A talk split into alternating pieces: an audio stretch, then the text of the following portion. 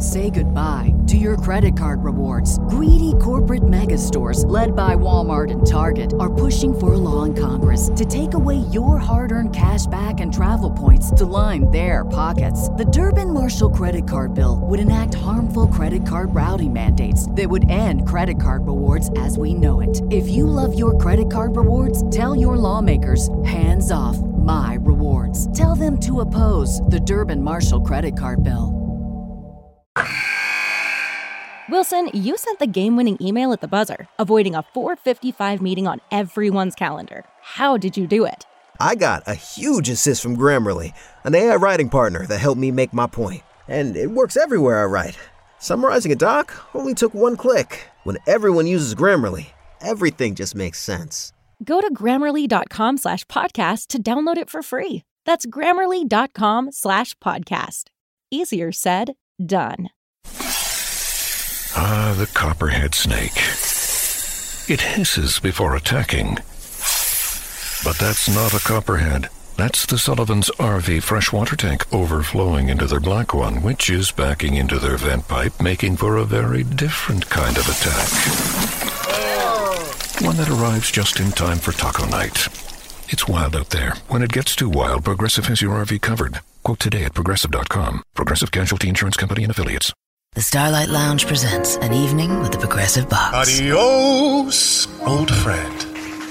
Yeah, I've got no secrets and no regrets. Well, a lot of regrets, but the point is, I've got nothing to hide. Kind of like the way Progressive shows you their competitors' rates. You gotta put it all out there, baby. Excuse me, miss.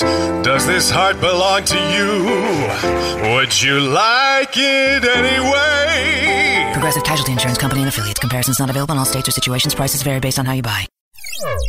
And another steal. Forbes gives this one away. Going up top. Goodness. A spot in the slam dunk contest. Larry Nance Jr. Sometimes the best alley oops are the ones where the pass isn't on the money.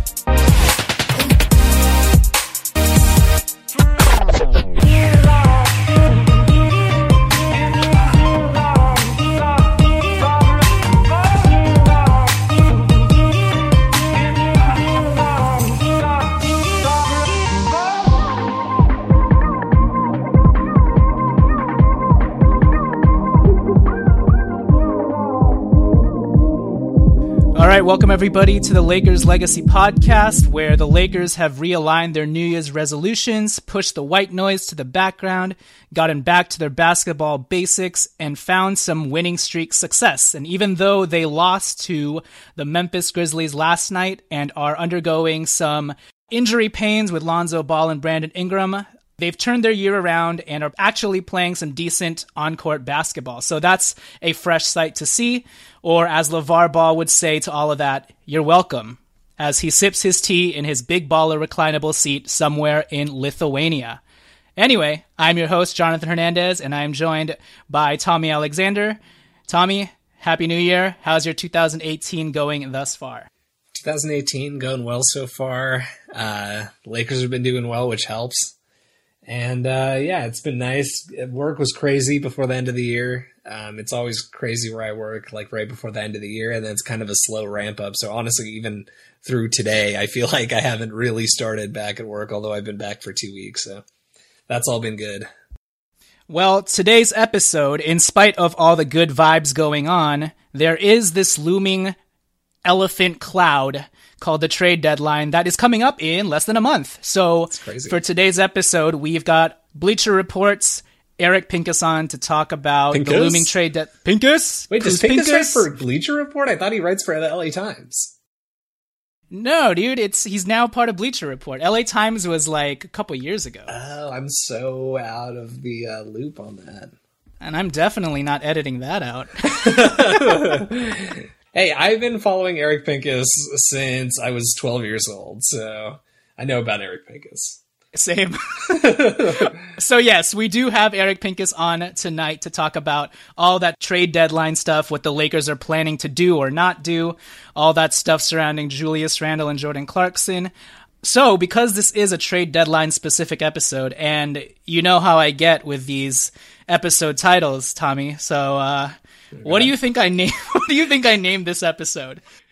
Uh, I honestly, I have no idea. My brain just can't reach those levels that yours gets to with the names.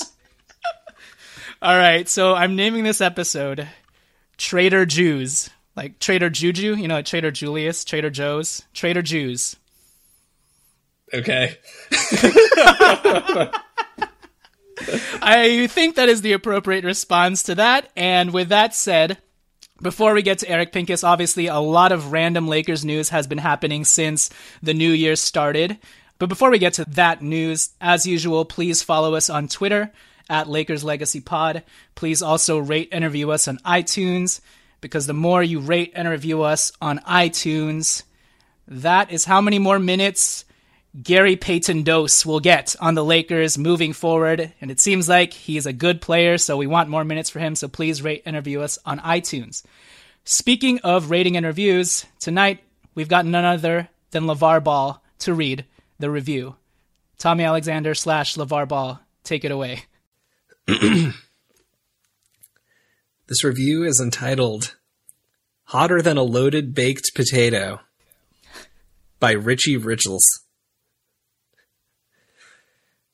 The guys know their stuff, and they have the personality to keep the show captivating, funny, and, uh, quote, must listen, unquote, for any true Lakers fan like me.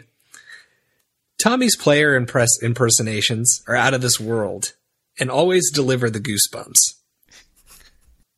The energy and natural, effortless dialogue between the three of you is what makes this one of my top podcasts, and I'm pumped for the Lakers season to start for more content. This is an old review, cl- clearly. Heading over to Patreon to show my support. Keep doing it and doing it and doing it well, guys. Shabammers. oh man, thank you, LeVar Ball, for that incredible review. Needless to say, I have goosebumps. So, Tommy, what went into your goosebumps inducing channeling of LeVar Ball right there? Well, I just tried to um I tried to imagine that I was the father of Melo Ball 1, youngest in the game, and uh, ZO2, and Gelo Ball. Can't forget about the middle child. No, you can't. oh, that's it. That's it. Yeah, I just imagine that. I imagine I had three six foot six uh, children who were all pretty good at basketball. Yeah, I guess there's a lot that comes with that, so that makes sense. Well, it was a great review uh, great impersonation. Uh, Richie Richels, thank you for that amazing review as well. Uh, we are very humbled by it, obviously. So yeah, if you want to get your review read by such guys as LeVar Ball and maybe LaMelo Ball and LiAngelo Ball, please rate and review us on iTunes. Um, also, if you want to do what Richie Richels did, and you know, I think he donated on our Patreon page, please check out our Patreon page, patreon.com slash the Lakers Legacy Podcast. You can donate a dollar, you can donate three dollars, donate per month, or even just on a one time basis. Anything helps.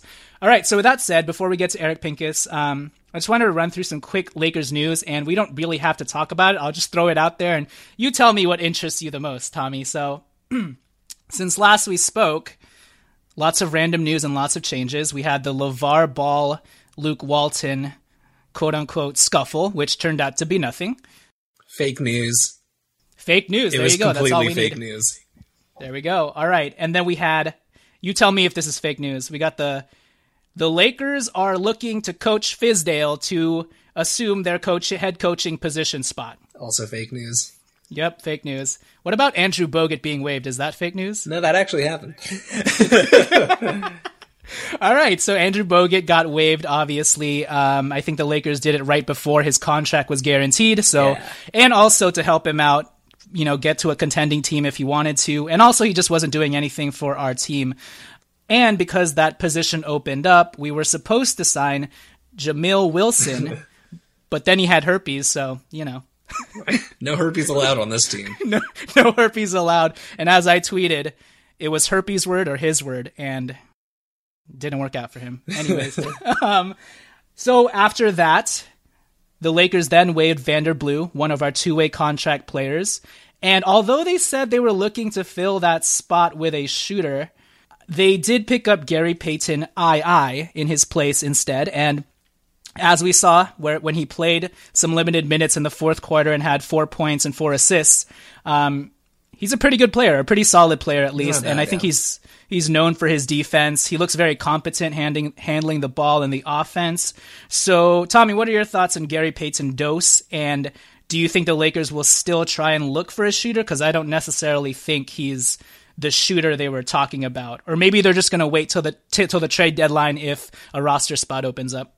So I think when they were, uh, and I could be off on this, but my impression was when they waived Andrew Bogut, the intention was to sign to an actual roster spot, not a two way spot. Um, a shooter to perhaps a 10 day contract and maybe go beyond that. Uh, when they when they cut Vander Blue, I don't know necessarily if not that it really makes a difference because like especially given where our team is in the season, it's like our two way guys. It's like whatever forty five days. Like we'll call them up a lot probably because we're not going anywhere this year. But it was a little interesting to me that they didn't get a guy. I mean, I don't know. Do you have the stats on Gary Payton uh, the second as a shooter in D League? I know he's like not great, right? I don't. I'll look at them up though. Okay, so you know, not a guy who I don't think is known for being a shooter, but he scores. I think there was something about how you know he dropped 51 on the South Bay Lakers, and in I mean, hopefully they didn't just sign him based on that performance, but I think you know he was fairly well regarded when he was coming out of college. He went undrafted. Um, I I actually think that, and I was kind of convinced, just to give a plug here to uh, Cranjus McBasketball, uh, Tim NBA, if anybody follows him on Twitter. He kind of, you know, I don't agree with everything he posts, but he posted some stuff about Gary Payton uh, the second with regards to his off-ball defense. Um, that I was like, all right, whatever, you know, it's he he was posting a lot of fil- game film from the D League and and stuff like that, and like scouting videos showing that Gary Payton has an extreme tendency to fall asleep um, off the mm. ball.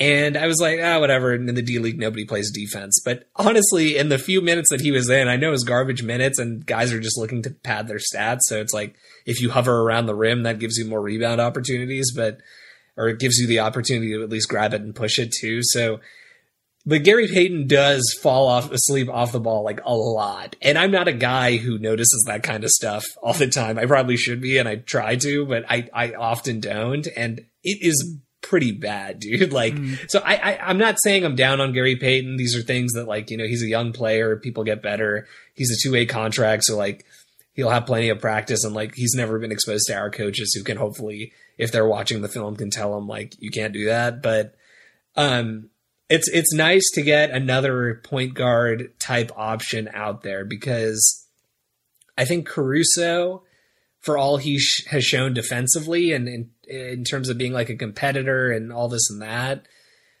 he hasn't shown that he his offense uh, can translate to the NBA. I don't know if it's like the speed of his jump shot release or what is causing those issues, but his lack of athleticism, relatively, maybe is is hurting him a little there. But um, it's nice to get another option, so it's not just Zo, Ennis, and Caruso. Um, especially since Ennis is going to be a. I mean, all these guys are going to be in a way off the books, but Caruso, maybe you could make the argument that we need more of a look, but Ennis is most likely not going to be a part of this team next year, especially given where we are now. There's it doesn't really feel like it doesn't really seem like there's a strong need to keep playing him. So never a bad option to continue to bring in like young, hungry point guards and, and take another look.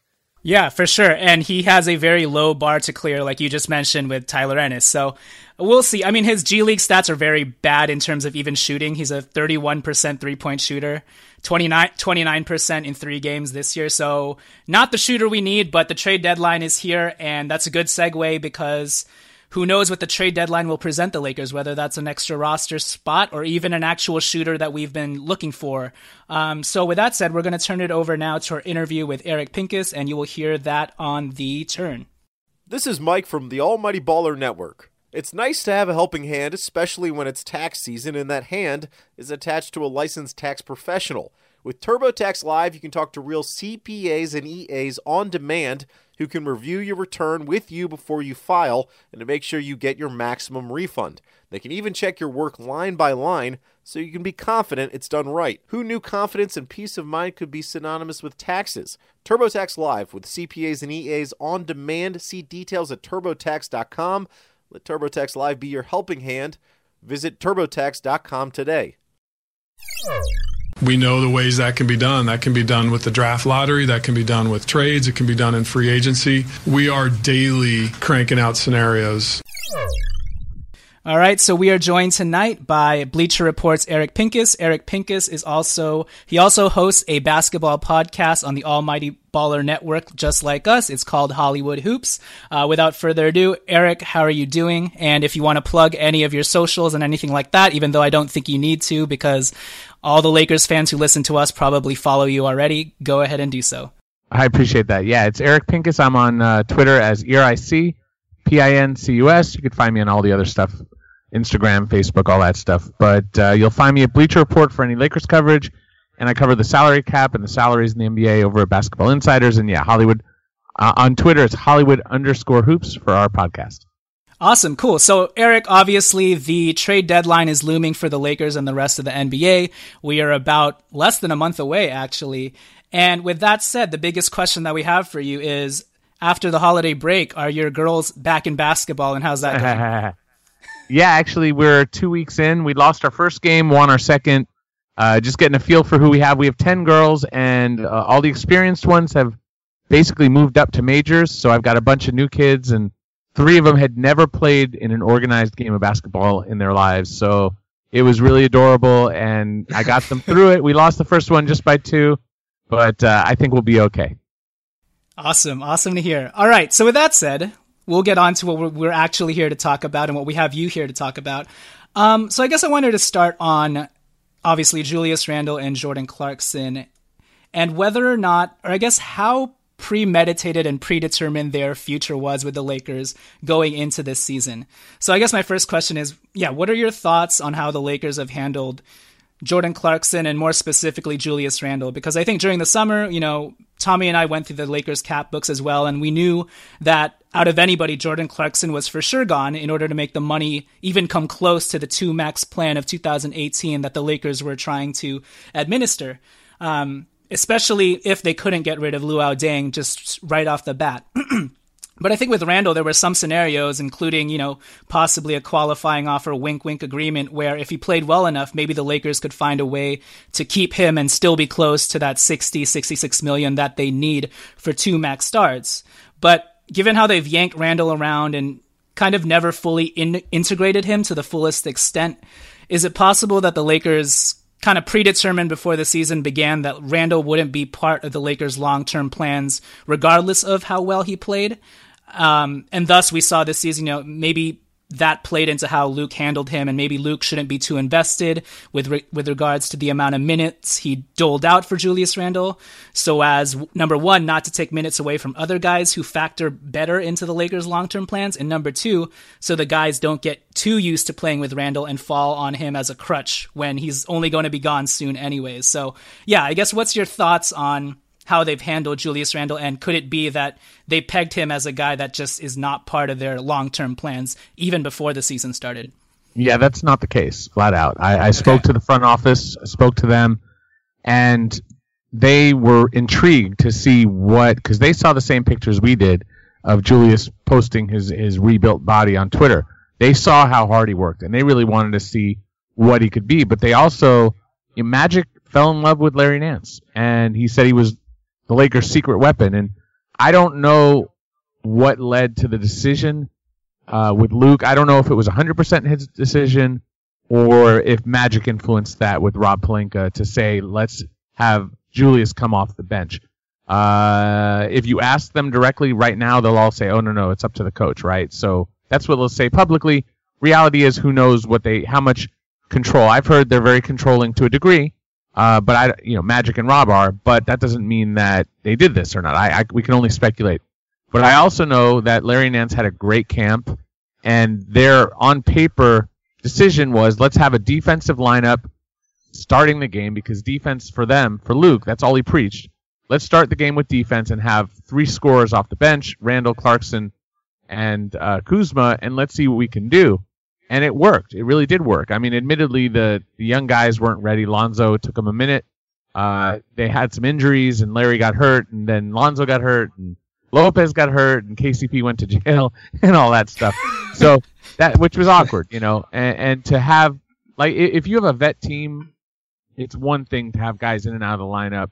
They'll be able to handle it better than a young team where uh, basketball is an instinctual game, but it's not an individual instinct. It's like a collective instinct. And they don't have that built yet because they don't have that experience. And so you put vets together and they just know how they're going to play and it's, it's no problem. And I don't think it's that hard to get together a playoff team, really. I, I think you can get a bunch of vets and get a, a, a five through eight playoff seed and have no real future and never really do well in the playoffs. But I think getting to the playoffs is not that hard. It's when you invest in these young guys where you really want something special. That's a lot harder. It takes a lot longer. So, uh, but in the case of Julius, at at the dead at, at the trade deadline last year, they looked at ideas. At the draft, they looked at ideas. Uh, in free agency, they looked at ideas. But ultimately, when they saw the way their path was going, and they saw the work that Julius put in, and they're really happy with the work that Clarkson put in. They said, "Let's see, let's see what they got," because Clarkson fills a v- very important role on this team. In that, you need to have an attack guard, and Lonzo is not that, and really KCP is not that. So whether Clarkson's here long term or not, they need someone in that role. So they've got some decisions to make. We all know that. I mean, there's no clear answer, and it's rare when there's like uh, this black and white, we've decided what we're going to do. Most times, there are limited choices on what a team can do. The options aren't there. They're not getting offered anything close to what they want. They did make a decision to dump out of D'Angelo Russell to get out of Mozgov because I think they saw the, the writing on the wall that the market for Deng was non-existent. And for them to have a chance to move both Deng and Mozgov in the same summer by waiting, they probably were, it was probably never going to happen. So they went and dumped Mozgov got Lopez, who they like, or at least I, we'll see how they feel about him moving on because I think he's been an okay fit. Um, right. But at the time, loved what he could offer, and they got a pick out of it, which helped them get uh, Kuzma, Hart, and Bryant. Uh, they were going to get Kuzma anyway at 28, but it helped make sure they get him a little bit of insurance at 27. Uh, so lots of decisions are, are made very quickly, but when they go into the season, it's not like they said Randle's not going to be back. But they might have said to, to Luke, let's go with Larry. I don't know if they did or didn't. Uh, but I think, to be honest, that Randle really is a backup center in this league. Like, truthfully, mm-hmm. that's probably his best position. And even though he's had some good games starting, I actually think he's better suited to play defense by playing shorter minutes and going up against beeline guys and dominating them than he is as a starter. But they played pretty well. They won four in a row, admittedly not against the best competition with Julius starting. So interesting to see how this progresses. Uh, but no, nothing was like premeditated, but things were certainly thought out. And I don't think Randle was pegged as the future of the franchise. They didn't say he's Brandon Ingram, he's untouchable. Gotcha. Yeah. So, I mean, I think that's good to know because a lot of Lakers fans have been frustrated with the way that Julius Randle's minutes have been handled just because. I mean, Jordan Clarkson, we've already seen him in that bench role before. So 22, 23 minutes and seeing him score 15 points, that didn't bother people outside of the fact that most people also knew that he would be the likeliest of the Lakers to have to go in a trade anyways. But with Randle, I think you know, before Luke started Randle, and there was all that scuttlebutt about the Lakers, you know, dealing with the business side of the basketball and they had to have that team meeting to air grievances out. Uh, before that happened, Julius Randle was only averaging, you know, 22 minutes per game. Uh, Clarkson was only averaging 22 minutes per game, and Brook Lopez was only averaging 22 minutes per game. So the correlation or commonality there is everybody else, in terms of the core players, Kuzma, Brandon Ingram, Lonzo Ball, uh, they were all averaging 30 minutes per game. KCP was also averaging 30 minutes per game, but obviously, you know, Rich Paul client, and he just signed on with the Lakers. So um, a lot of fans were probably looking at that disparity and saying, well, what's the commonality between Kuzma, Brandon Ingram, Lonzo Ball, and KCP? Well, all four of those guys seem like long-term sort of sort of dudes, and Larry Nance Jr. was playing 22 minutes per game, but that's presumably what he'd be playing as a future bench guy on the Lakers anyway. So he was just playing his role. And then they looked over at Jordan, or they, they looked over at Jordan Clarkson, but more particularly Julius Randle, and said, "Oh, this guy's been in the best shape of his life. He's playing the, his best defense ever. He he no longer needs to be yanked because he's playing great defense and he's cutting his mistakes on the offensive end and actually playing well as the roll man. How come he's still only getting 22 minutes?" Um, so I, I and, and then Brook Lopez obviously 22 minutes per game, which is rare, but mainly because well he also doesn't factor into the Lakers' long term plan. So I think that was the the correlation that that most fans saw between that group from the long terms versus the short terms, and fans, including myself, actually wondered, okay, well, is Julius Randle clearly part of this short term plan deal? So just you clarifying and clearing that up, I think helps a lot. So yeah, I had a follow up question on that. So Eric, I, I do completely agree with you actually that I think Randle's idea, ideal position is the backup five, but I kind of have two questions here. One is, do you get the sense that Randle views himself as a backup five? Because I think for me,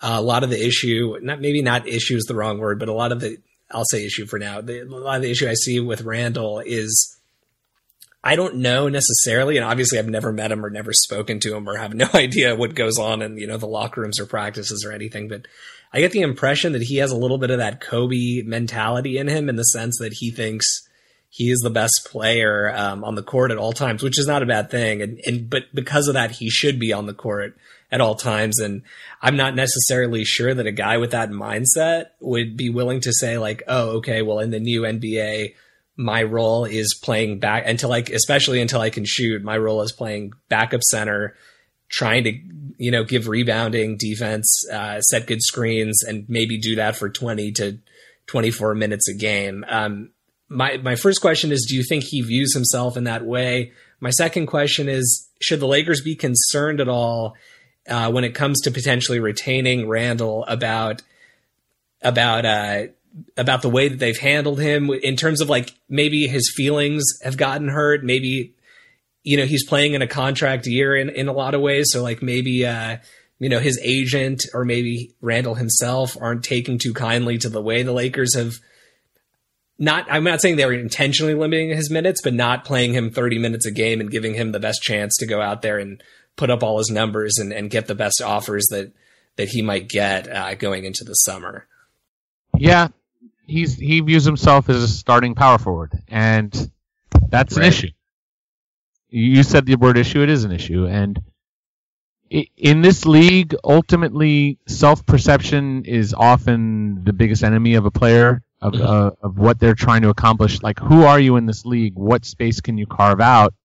Uh, a lot of players view themselves as one thing, and that's not who they are. And mm-hmm. from their point of view, people are not understanding who they are. It's not their fault. It's the it's the coaches, it's the organization, it's whoever. Mm-hmm. And I'm not saying that's fully the case with Randle but the reality is, is he's not happy in his role. He doesn't want to be a backup. Now, obviously, he's starting now, so he's fine now because he's starting. And and in my mind and in my view, his defense is far worse as a starter than it is as a reserve. Like he I agree. He's not switching on guards, uh, having the same kind of effect. Now, it, it is in bursts and stretches, but I think you see him play defense almost the entire game out there when he's a reserve, mm-hmm. and he takes advantage of uh, of players who, who, he's better than. Uh, but the problem is, is that Randle is about, in my mind, he's about his shot, and while he is a decent passer, a lot of times he puts his head down mm-hmm. and misses guys who are open to get his shot, who travel, not travel, well, he travels a little bit, but really his, his turnovers are more offensive fouls, uh, either right. illegal screens or just barreling into someone. Right. And he's shocked every time. And it's like at some point, right. two, three a game, like maybe stop being shocked and maybe learn to do something different. And I, I'm a, I, I think highly of him. I, I think he's a really nice player. He's a nice person to be around. I've enjoyed covering him through the years. Uh, but there's a, a gap where he, I don't think he sees who he is exactly. But you know, they're trying him right now as a starter, and they won some games, and, and it's unfortunate that Lonzo's out. We see what happens when Lonzo goes out and Brandon Ingram's out. Yeah. The team falls apart. This is not a team that's good enough to handle injuries, Right. and that's really that's really usually that that can be the difference in a team that maybe wins 20 or 30 games and a team that wins 40 or 50 is that the better teams, yeah, they have better players, but sometimes they don't. Sometimes they have just better luck when it comes to health, and they have more depth when it comes to health.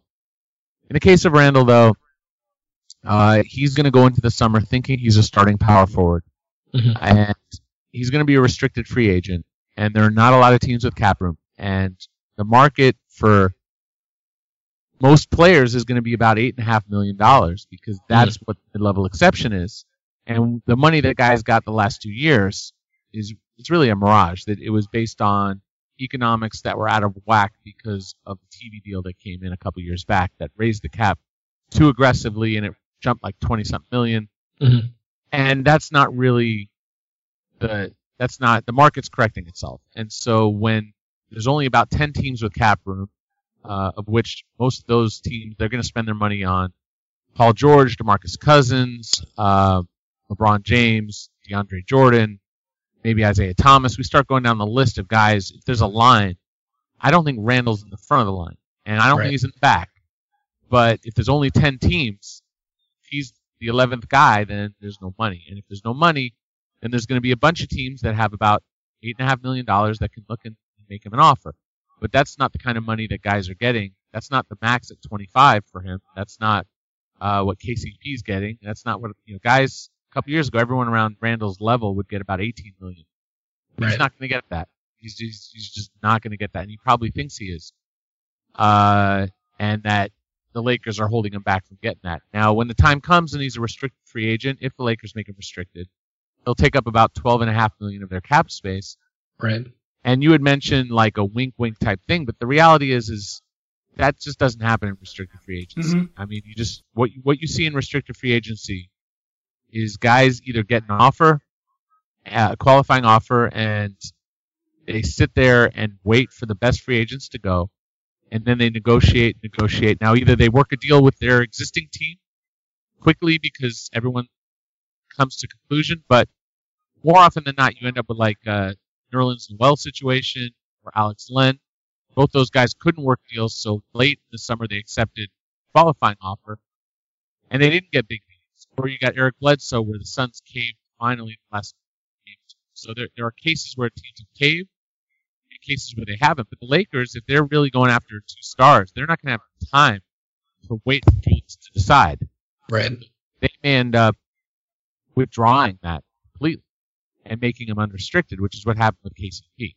Mhm. Uh, need that cap room, and if they if they get a yes from LeBron James and Paul George, they're going to have to say if they don't find a trade, if they don't get the cap room to make it work, or if they can't figure out how to get out of Luol Deng properly, uh, then they could be in a position where it's just sorry, Randle, you're, we withdraw the offer, you're unrestricted, at which point he can go sign with anyone else, and then that's Right. that eight million dollars. Now, my argument is if a team really wants Randle, and I don't know that they do or don't, they're and and if they're a team that isn't going to have cap room, which by percentage, if you know 67 or maybe 80, by the time it comes down, maybe 80% of the team the league won't have cap room. If, if you have Randle's restricted rights, you can easily pay him either 10 million dollars to avoid a, a team making an offer, or you could wait for him to get uh, an offer uh, at the mid level and, and pay him a little bit less, but you can keep him. So I wonder if there's a team that will look at Randle, look at Clarkson,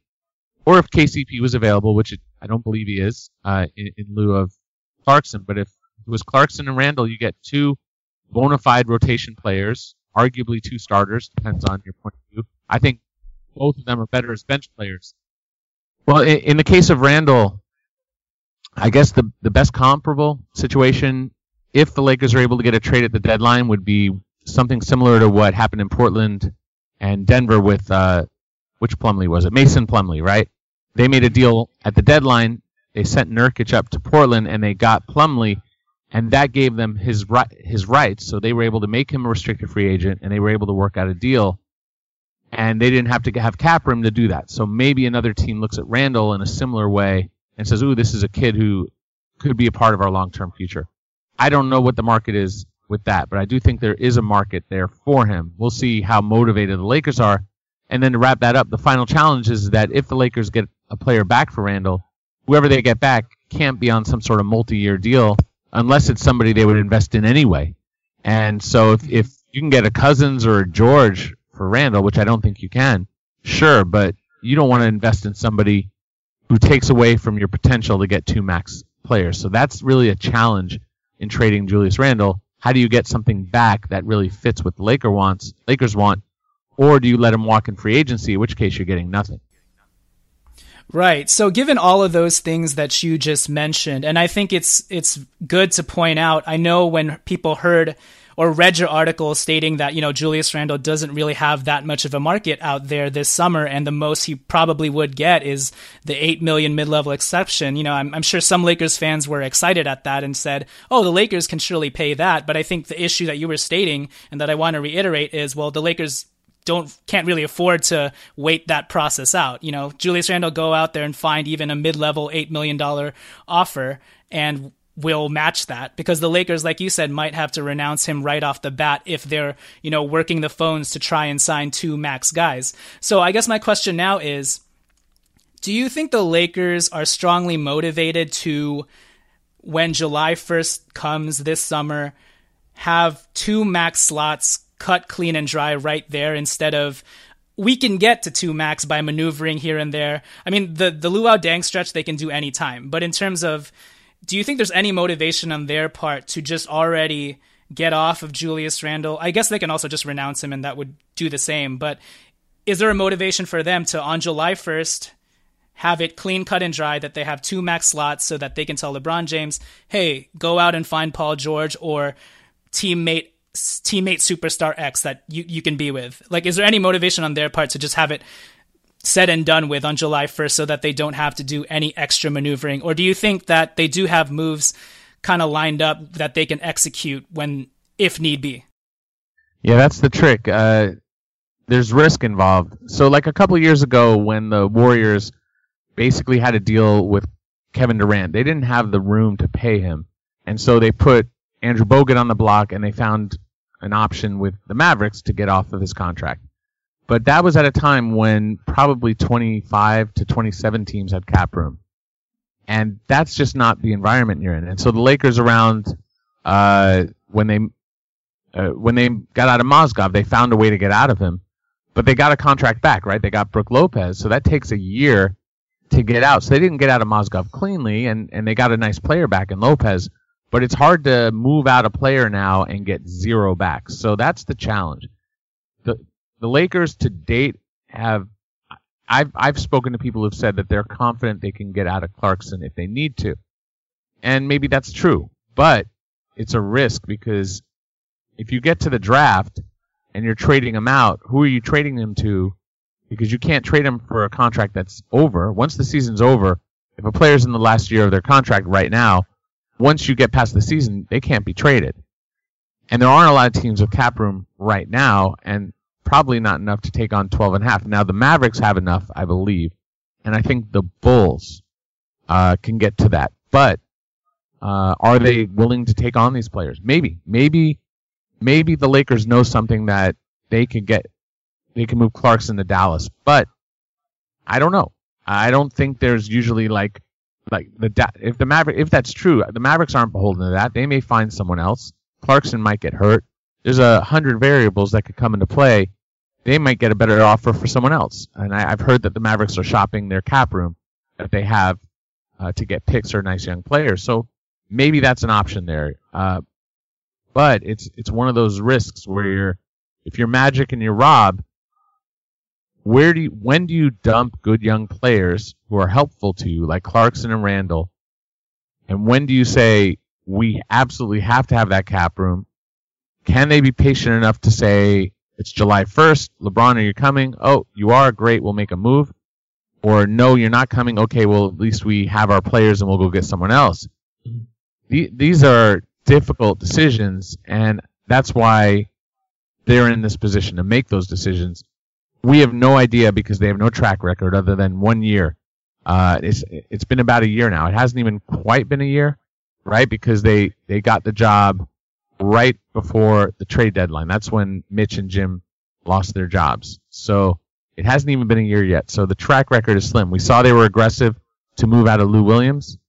Uh, we saw they were aggressive around the draft. They made a couple of deals, D'Angelo Russell, and then moving that pick that they got to get two picks, right, to move the 28 into the 27 and 30. So we've seen that they're aggressive to trade, but we don't know if they're making the same mistakes that Jim and Mitch made, and it's very possible. They won't make the same Luol Deng, uh, Timothy Mozgov mistake. I guarantee you that. But they may be walking into the situation believing that they're going to get there, that all they need is to get the cap room. But just having the cap room, as the Lakers saw in the last few years, doesn't mean it's going to work out. And admittedly, the Lakers are in a much better position now where you're not at the end of Kobe's career. They've got something established as far as a coach and, and some nice young players. Uh, and then equally, there's no more front office drama where it's like, what's going to happen? Who's in charge? Is it Jim Buss? Is it Jeanie Buss? That's all resolved. So they're in a better place than they are now, but that doesn't mean that someone's coming. And they have to make some difficult decisions. Uh, yeah, like you said earlier, start the show in less than a month. Yeah, and I think on top of what you said, when you have to make those moves in a pinch, what team I mean, knowing how how vocal the Lakers have been about their plan, what team at that moment is going to say, "Oh yeah, if I un- take the Lakers, Jordan Clarkson or Julius Randle off their hands, that's what's going to allow them to get LeBron James and Paul George. I'm not, I mean, not that that's, I don't know how much of an impediment that would be to another team, you know, but I, am sure that factors into like, I'm not going to be the one that, you know, allows the Lakers to form a super team and get back into contention. I, I think the more you leave it to that short timeline, the more you, you add the chance of risk that those factors get it, uh, come into play. So, Tommy, do you have any other questions?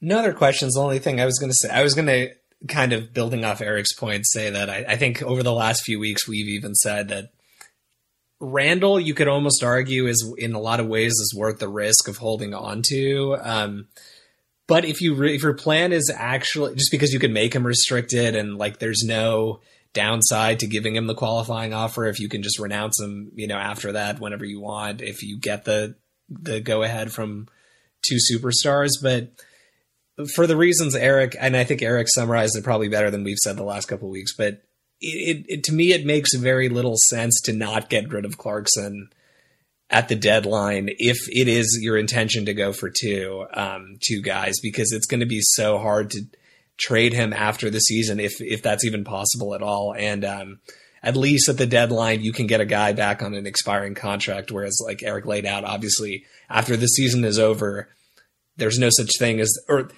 you can't get the type of expiring contract we we want back, right? Which is something that would just be over at the end of this season, which because the season would already be over. So, um, for that reason, I think they have to be. I mean, I have obviously have no idea, but I think if I was them, I would have to be thinking like it's it's time to get something for Clarkson and and uh, and hopefully there hopefully there's some decent offers out there, but. Yeah, so before we get into, I get guess what Jordan Clarkson and Julius Randle's trade value is, even at this trade deadline. Um, Eric, I wanted to ask you at this time of the year, what is considered posturing and smoke screening and what's not? Is everything considered smoke screen at this point? Because should recent reports about Randle being a long term part of the Lakers' future to be believed, or is that typical posturing by the Lakers front office since it does them no benefit, especially this close to the trade deadline, to make it be known to every team that they're desperate to, ch- to ship off Randle for any future asset they can get? Um, is the inclusion of Larry Nance this late in the game, especially after Magic pretty much publicized how highly sought after Nance has been since the start of the season and how he's pretty much untouchable? Is that also a smokescreen? Like one last ditch effort by the front office finally publicly making Nance available to try and see if a team will take Luol Deng if they include Nance into some sort of package like that. Yeah, so I mean, what what's smokescreen at this point? Well, I mean, that assumes that the Lakers. I mean, you say they made Nance publicly available, but really it was a report, I think, from Adrian Wojnarowski of ESPN. Right. Who's to say where he got that? Did he get that from the Lakers, or did he get that from another team uh, who is either telling the truth or lying? And and I will say that his track record is uh, very high. Like he's he's very uh, on point. He's probably among the best at that particular form of reporting in this business. So by and large, I believe someone told him that. Obviously, he wouldn't report it otherwise. The question is, how accurate is it? Now, economically, it doesn't do anything to trade Nance. It doesn't open up a lot of cap room. Uh, you can't trade him by himself and get something really nice back unless you're getting somebody near a minimum. Uh, because really, he's at the minimum this year. Uh, so whether or not it's true, whether or not he's on the block, I don't know. I know that Kuzma has made one of those two guys expendable. They have three power forwards basically. Uh, if you if you want to argue that um, Randle's a center, fine, but really they have one too many power forwards. And I also believe that uh, Brandon Ingram needs some time at power forward. And if they do go and get LeBron James, I believe he's really a power forward at this point. I could even argue that Paul George is a power forward at this point. You know what I mean? And and Boogie Cousins technically can play power forward if he's not a center. So there, there's they have too many power forwards, and Kuzma's the keeper. So I think one of those two guys, Nance or Randle, needs to go. So maybe the Lakers are shopping Nance or Randle, and maybe that goes with Clarkson, and maybe that's the package they're offering to try to get something back, be it picks, be it you know. My understanding is, is one plan was to try to get a pick for Clarkson, and then use that pick to, to trade Deng, and maybe even two picks to trade Deng. But I don't know if you saw the article I wrote uh, in November that there's a at least a loophole that I found that they can actually give uh, Luol Deng an extension and mm-hmm. then stretch him over 11 years instead of over uh, five years. And the, re- the extension wouldn't have to be guaranteed. Let's say you give him uh, three million dollars of that extension is guaranteed, uh, and then ex- and then stretch him. Maybe you're paying him three and a half million a year, maybe four million a year, instead of uh, seven and a half. So that would open up like another three and a half million or so in cap room. That could be very significant. Uh, and so maybe the Lakers are thinking more along the lines of my reasoning. Find a way out of Deng. It may hurt the cap position down the road, but that'll be three or four percent of your salary cap, which may not be that big of a deal. And maybe you save those draft picks, and we, as we see, 27th pick with Kuzma, Josh Hart at 30. Those are rotation players, and in the case of Kuzma, likely an NBA starter. Uh, so I think they love their their picks. They value picks, and I don't think they're rushing to trade them just to get out of Deng. That's you know, and they actually got a pick when it came to getting out of Mozgov, which is pretty impressive. Other, other than losing D'Angelo Russell, which was obviously mm-hmm. um, some people are very still very bitter about that. Uh, but that said, they've got a lot to figure out and you can argue it's time to get rid of Clarkson. I don't know what mark his market is. You can go team by team and say, okay, what like the Chicago Bulls, they are in a, they're a, a good team to trade with the Lakers when it comes to like salary matching and, and opportunity. But they have a ton of guards, right? Kris Dunn has been great for them. They just mm-hmm. got Zach LaVine back. They have Nwaba. They have uh, Holiday. They have Valentine. Then they have Zipser, which he's he's like a, a swingman. So th- there's just so many players at that position. They don't need Clarkson one bit. Maybe they would need Randle if they're trading away Mirotic, perhaps, right? But you go team by team, and and maybe the Lakers know something, maybe they maybe they don't. I don't know what the exact market is, but I think Clarkson's easy to trade. I will say one last thing is that while there aren't a lot of teams with cap room to go and get a 20 million or a 30 million dollar player, there will be a few that have in the neighborhood of 15 million, and those teams could be in the market. They could absorb Clarkson relatively easily. So it, it would be harder to move like a guy making 20, 30 million dollars. But maybe they are confident enough that of the few teams that are available that with that kind of cap room, maybe there's a there's a, a partner to be had.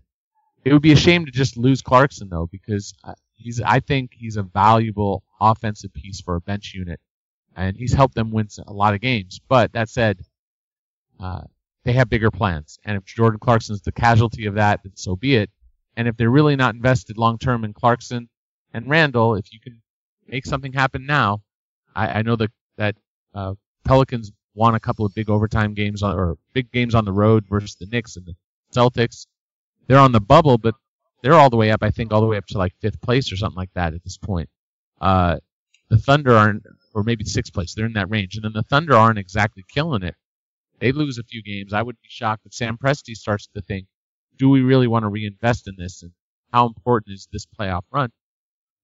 is is a Jordan Clarkson, Julius Randle package enough? That's kind of relatively similar to what they got for from Indiana in the in the Oladipo deal, where they dumped uh, Sabonis and and and uh, yeah Oladipo for for Paul George. The Lakers simply don't know, and I think that's important to understand. Is that like there are very few ways to improve your team. You can get good free agents, which is really your best option, but you're reliant on those free agents coming, right? They have to choose you. And then when you have the pick of the litter is when you're getting guys like uh, you know, Alex Caruso and the guys who are just trying to make a roster, right? Those are usually not impact players. Every so often you get lucky and you find them. And then there's the draft itself, where you only get two picks and maybe through trade you get more and usually one of them's like second round, so you're probably not getting a rotation player. You're lucky if you get one who sticks. And then in the first round, man, I mean, so many things have to go right, and you're usually getting someone who's too young to contribute right away. There's so many factors that take so long with the draft, as Laker fans are familiar with the last few years. The other one is trade, and if you're relying on trade, you have to have one of the other teams make a deal and you're 100% reliant on one of your competitors saying, okay, I'll help you make this deal. I'll, I'll help your situation. But I do find that teams are selfish and they, they make moves that help them. So if Clarkson is available and if a team believes that they're better for it, they're not going to necessarily care that it helps Lakers land LeBron James or some mm-hmm. craziness. Mm-hmm. I don't think, now there might be a few teams that would look at that. I don't think the Celtics would do anything to specifically help the Lakers, right? There's some bad blood there that goes back uh, generations, literally, right? But there are teams that frankly don't care, and if they're if they're not in their window, or if they're in their window but they think Clarkson is the reason and Randle are the reason why, or if, if you say like Presti, if he's like we're gonna lose George, if he knows this in his heart, and if he feels like we're not gonna make the playoffs, at the same, we're not going to do anything in the playoffs. And if he feels like, man, it would be great to have the rights to Julius Randle so we could uh, pay him about $10 million a year and get Clarkson 12 million, two starters, that's, that, those, those guys would help us. I'm not saying he feels that way, but you can argue it. And if it helps the Lakers, he's, he's, so what? Helps the Lakers. They'll find a way. I mean, most teams will be like, if it's not me, it's going to be someone else who helps them find a way. So I'm going to go ahead and profit off this. And I really think most cases, that's what's going to happen. Now, whether the Lakers get lucky or it works out, I can't say that. Now, do you think that I'm assuming the Lakers must have gotten some offers or talked to people throughout, you know, December and January with regards to Jordan Clarkson and Julius Randle, whether that's for expirings and draft picks and whatnot. But I think this is mo- mostly the case, anyways, for any team with regards to the trade deadline. But I think, especially for the Lakers, would you say that they're holding out till the very end in terms of keeping Jordan Clarkson and Julius Randle just to see if um, New Orleans or Oklahoma City reach that tipping point with Paul George and DeMarcus Cousins, like I'm sure they maybe they've got an offer for like a first round pick for Julius Randle, and they're saying, you know what, let's hold off on that first. Let's make sure Paul George and DeMarcus Cousins aren't going to be traded by the trade deadline, and if that's the case, maybe then we can swing one of those smaller moves to get off um, Julius Randle's cap, to get off Jordan Clarkson's 12 million, and then take in a second round pick or a first round pick. No, because they can go sign those guys in free agency. So there's no reason to wait. If if you have a deal right now that is a favorable one, then you take it. And I don't. I, the thing is, is that the way the trade deadline works in most cases, you may have noticed that this has been a very dead season when it comes to trade. Uh, we had Bledsoe traded, but really, that's it. I mean, there's. I'd have to look and see if there were any others because it's been it's been dead and part of that is that there's less flexibility because more teams are over the cap, more teams are close to the tax. But there are also aren't a ton of teams that are that are over the tax, so there's not a lot of teams that are looking to dump salary. They also changed the rules a little bit on on dumping salary, so it's harder to dump salary because you, you basically pay for. In the past, you could dump someone making five million dollars, and if th- that player was off your roster via trade, the snapshot of of your roster on the last day of the season was how you computed tax. Well, that doesn't work anymore. Now they take how how many days was that guy on the roster for how much, and you're charged for it. So we're going to see fewer trades this year because of the change in rules. There'll probably be like eight or ten fewer trades because that's about how many there were probably last year that were just money trades that had like Roy Hibbert to the Nuggets type deals that you know he was never going to be a part of their team. So we'll have to see uh, how that all comes together. If there was an offer, an offer that really made sense, they would take it, I believe. But uh, I don't think teams make great offers until they have to. I think they, it, it's like playing poker, and there's a lot of re- feeling each other out, and it's not like there's two parties. It's not like there's only two teams. There's probably three or four or five teams, or ten teams, or 29 teams on some level where Lakers are feeling out what's available, and maybe um, they have something that's somewhat available, but maybe they're holding out for something better. I don't think it's the Paul George or DeMarcus Cousins. I'm not even 100% sure they want Cousins, and that's something that I I haven't gotten a concrete answer on. And I've spoken to one person with the team who's like, eh, I'm not so sure that that's the guy you want around these young guys. And I, that's one person, and that's not a that's not Rob or Magic. So that person only has so much say. I don't know what Rob or Magic feel. Uh, so we'll have to wait and see how that. And I mean, maybe Cousins is on their no list. I know that for some teams they have no interest in Cousins whatsoever, and maybe that's Lakers too. So we'll have to wait and see. Gotcha. So I mean, lastly, um, do you think there's a line that the Lakers draw in the sand in terms of what they'll accept for Julius Randle and Jordan Clarkson, or what they deem acceptable? Um, so, for example, if let's say some team offered an expiring and a second a high second round pick for Jordan Clarkson because the Lakers second round pick this year is is, go, is uh, attached to Denver who's like right now would be in the 50ish range. I'm assuming the Lakers would want something closer to the 30 to 40 range and because they don't have their first round pick this year I'm assuming they'd also want to try and get into the first round if they could. So if a team offered the Lakers an expiring and an early second round pick for Jordan Clarkson.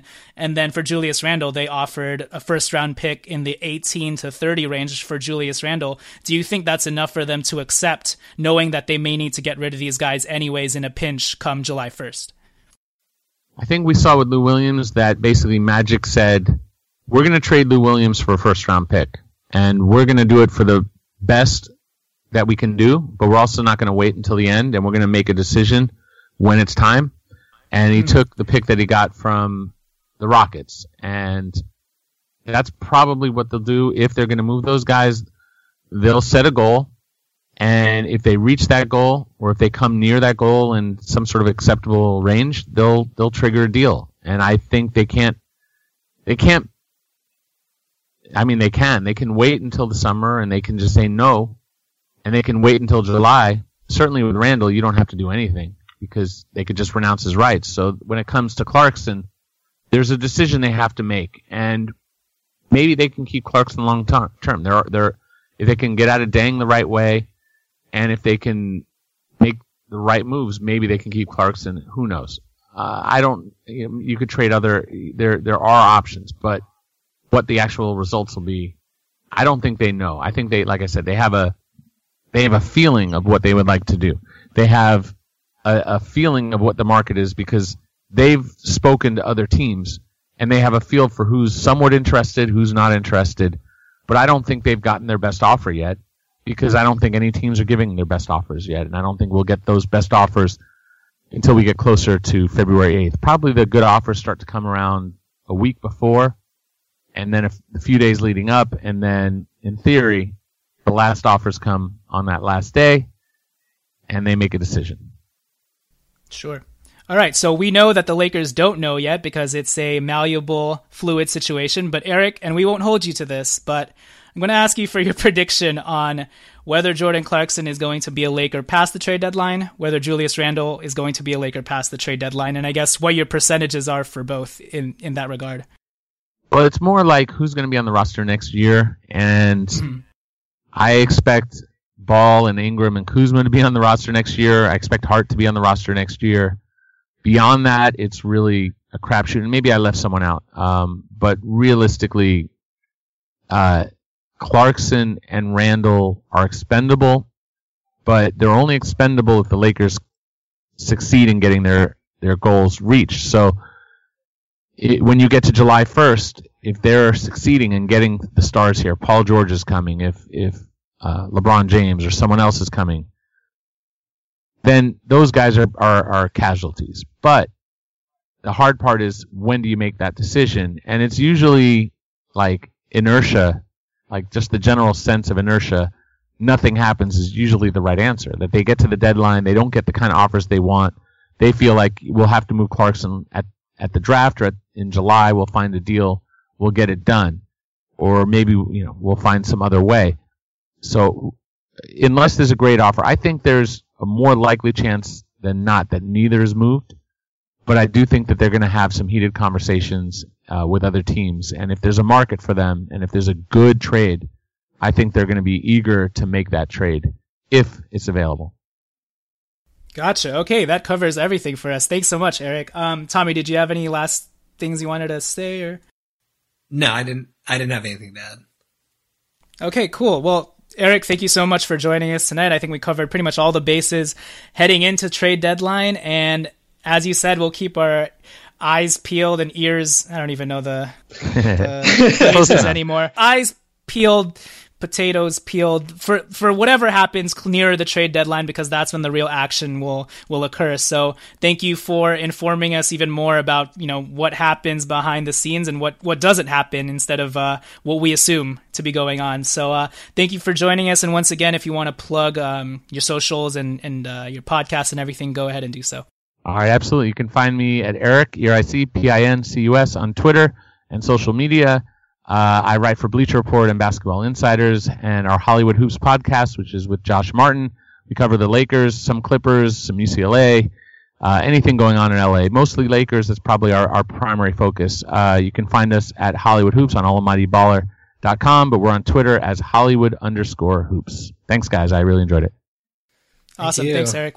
And I just wanted to also add here, uh, I've been following Eric's writing since I think I was 12 or 13 years old. Uh, back, that was like 16 years ago, and I think yeah, we were with Hoops World, or it, it, was a yeah Hoops World. It was a bl- uh, basketball blog site uh, back in the day, and um, I so I, I remember that, but I did not remember that Eric does no longer write for the LA. T- LA Times. So no, that I, I left the LA Times a couple years ago. Been, been with Bleacher. It's been a, a really great great um, experience, and uh, appreciate you guys uh, following all these years. That's that's awesome. hey Tommy, where does Eric write again presently? Uh, Hoops World? No, Bleacher Report. Ah, there we go. So many plugs for you, Eric. also, right. Basketball Insiders is the only website that I trust for uh, uh, all right for salary cap information. There you go. All right, there we go. All right, Eric, uh, we appreciate your time. We'll all right, guys. Later. Talk to you soon. This is Mike from the Almighty Baller Network. It's nice to have a helping hand, especially when it's tax season and that hand is attached to a licensed tax professional. With TurboTax Live, you can talk to real CPAs and EAs on demand who can review your return with you before you file and to make sure you get your maximum refund. They can even check your work line by line so you can be confident it's done right. Who knew confidence and peace of mind could be synonymous with taxes? TurboTax Live with CPAs and EAs on demand. See details at turbotax.com. Let TurboTax Live be your helping hand. Visit turbotax.com today. See ya. Daco. All right, so that was our interview with Eric Pincus. Uh, again, we thank him for taking time out of his night and busy schedule to just talk with us, and uh, he pretty much covered all the bases. But uh, Tommy, I know you had some thoughts on what was spoken about, and uh, just wanted to give your opinion on some things. So I will let you do that now.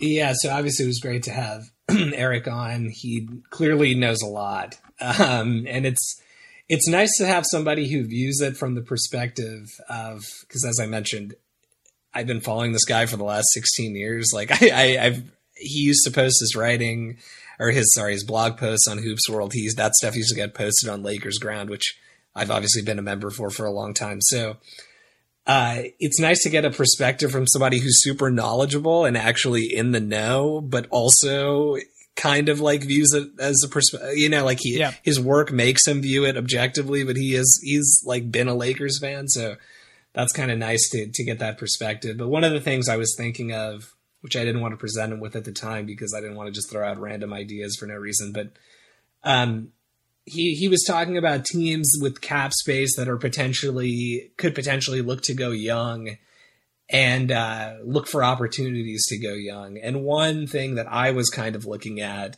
or thinking about while he was um, talking about this was what are teams that have cap space that also have picks that they might be willing to give up for the right player. and there's not that many, right? Because you figure that most teams that have cap space have cap space because they're not contending, and because they're not contending, yep. they then want to hold on to their picks because um, they're rebuilding. But one team that kind of stands out to me is the uh, Atlanta Hawks because that's a team that's yeah they're rebuilding, but they have some NBA players and they also have multiple picks this year, so one idea I was thinking of was okay, if we are able to extract a first round pick for Jordan Clarkson, maybe it would be uh and I don't think the Atlanta Hawks even ha- are he, they were not one of the teams he mentioned as having enough space to absorb Clarkson fully.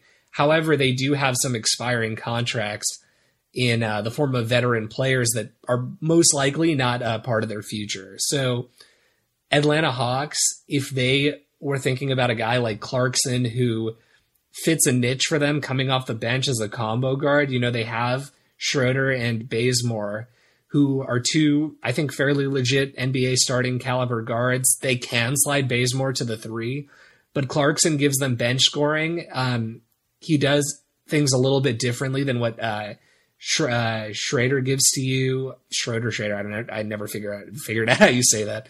Um, he can play together. All three of them can play together if you slide Bazemore to the three, because Bazemore has played quite a bit of three in his career. And as far as my, I, I obviously don't watch the Hawks, but based on my uh, viewing of their, you know, stats, it doesn't really look like they have a definitive backup guard who could just come up, eh, you know, come off the bench and kind of like light it up. And they're sort of missing a, a guy who could just like score a ton of points for them. Um, off the bench, or honestly, even in their starting lineup besides uh, Schroeder. I'll say it a different way for the third time. And uh, uh, so, you know, the Hawks, they have Marco Belinelli. He is, I think, about eight million or something expiring. You make that swap, and then they have two picks that are going to fall between the 24 and 28 range, or sorry, 24 and 30 range. Um, according assuming that this NBA draft net thing that I'm looking at right now is is up to date, which I think it is. Um, if they're willing to give up give up on like whatever they think the latest of, you know, I, it's up to them to make that gamble, right? But like whichever one of those picks they want to give up, if they're willing to give it up for, you know, Clarkson and then Belinelli, you can kind of view as just a swap. And from the Lakers' perspective, you end up getting a first for Clarkson guaranteed you don't have to go through the song and dance of trying to figure something out over the summer when it I I think it's going to be harder although Eric seems to think that like there will be guys that are teams that can absorb a guy in Clarkson's range but you get your guaranteed pick um, you get a guy in Belinelli who's a veteran and who can shoot which is a huge need for us you lose like some playmaking but you know I, I it's it's for an expiring anyway so I, I, I was kind of thinking about that as an option. Obviously, again, I didn't want to bring it up, but because it's like I didn't want to put Eric in this what he deals with on Twitter every day, which is what about this? What about this idea? What about this idea I just made up right now? But um, stuff like that. And as we get closer to the deadline, although we are pretty close now, but the closer we get, the more sort of obvious teams are going to start standing out as like, okay, this team is a lower seed and they are trying to firmly establish themselves as a playoff contender, or this team is clearly out of the picture, so they're in, you know, seller mode or slash looking for young player mode. Um, in the next, because teams, especially right now, uh, in like the six to nine range in the West, and you know maybe a similar, even broader range in the East, are kind of fairly tightly bunched up together. If things start to uh, if there starts to be a little bit more of a disparity in the next few weeks, I think you could start to look um, look at teams and, and try to figure out where where uh, a likely landing spot for for these guys is, if if any. So that was the only thing I wanted to add. Yeah, no, we will definitely keep our eyes peeled and our ear holes folded back so we can hear better. Um, no, but I, I like the Atlanta Hawks angle just because it makes sense. They have expirings and they have two late first round picks and not a lot of teams have two that they can just kind of, you know, dole out there. At the end of the day though, I was kind of surprised that Eric said that he thinks that no deals will be made. I'd be very surprised if Jordan Clarkson is still here yeah. after the trade deadline. Um, but I will say, and you know, Bobby Marks came out on ESPN and said that the trade market is not robust at all, at least right now, and with teams feeling a little bit gun shy and unwilling to not only take on long term salary, but unwilling to let go of any first round pick, whether that be early or late. Um, I think the lack of a market may inevitably be what forces the Lakers to hold on to Ju- to Jordan Clarkson or even Julius Randle. So I think it's less the Lakers saying these guys are part of our long term future and more, hey, we're literally not getting anything for these guys. We're better off just having them stay through this season, sticking with the team, improving team chemistry with their gameplay, and we'll deal with what happens in the summer if anything happens at all. Right? Wouldn't you agree? Yes, I, I tend to agree with that. I, again, I, it's like, or sorry, I was just going to say the one reason I view Atlanta as maybe a somewhat reasonable is because they're obviously going to have their own first pick, which is going to be in the top three, um, most likely guaranteed. And then these two late firsts, they also have the first pick of the second round, assuming they still end up with the worst record, which it looks like they're going to. Um, so that's like and again, there's no such thing as an abundance of picks when you're a team that needs to rebuild as as badly as they do, but maybe they look at this a little bit more like, okay, do we need this pick that's projected to go number 28 and could go, you know, anywhere between 27 and 30 or are we fine with just like saying we have the 31st and this allows us to get a guaranteed like we know who this guy is. He's a, a known contributor on a somewhat reasonable contract, and he's only 25. Um, there's going to be some of that calculus too. But no, I agree with you that it seems like it seems like uh, if teams are going to be gun shy about that kind of thing, then maybe we just hold on. Yeah, and I think it would only be fate if we got that Atlanta Hawks number 28 pick because I believe that pick comes from the Houston Rockets. Yeah. And we are always getting the Houston Rockets late first no, round pick, and this would yeah. make it three years in a row. Yeah. so let's hope it happens. All right, with that said, we have run pretty long at this point, but I don't think any of you guys mind, especially with Eric Pincus taking up most of that time with actual knowledgeable info about what goes on behind the trade deadline and team negotiations and whatnot. So, with that said, thank you guys for listening. As usual, please follow us on Twitter at Lakers Legacy Pod. Please also rate and review us on iTunes because the more you rate and review us, that is how many more options the Lakers will have at their disposal to look at come February 8th or right before February February 8th to improve their team for the future. So with that said, we will catch you guys next time. Tommy, I will catch you later. Later. Peace.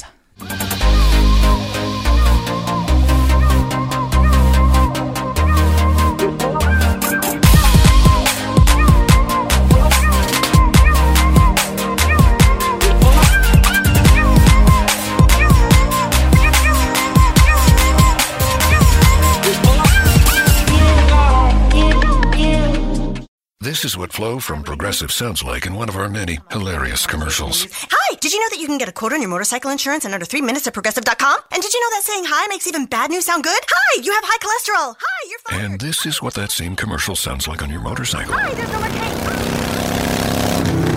Yeah, even our commercials sound better on a bike. And with basic policy starting at $75 a year, Progressive helps keep you on yours. Quote today at progressive.com. Progressive Casualty Insurance Company and affiliates. Annual premium for basic liability policy not available in all states. Say goodbye to your credit card rewards. Greedy corporate mega stores, led by Walmart and Target, are pushing for a law in Congress to take away your hard earned cash back and travel points to line their pockets. The Durbin Marshall credit card bill would enact harmful credit card routing mandates that would end credit card rewards as we know it. If you love your credit card rewards, tell your lawmakers hands off my rewards. Tell them to oppose the Durbin Marshall credit card bill. When everyone's on the same page, getting things done at work is easy. No matter what you do or what industry you're in, how you communicate is key.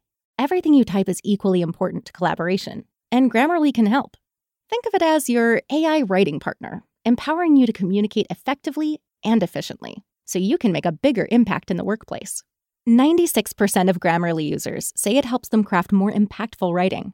And as the gold standard of responsible AI, Grammarly is your secure AI writing partner that allows your team to make their point and move faster. By understanding your writing and context, Grammarly provides relevant, personalized suggestions.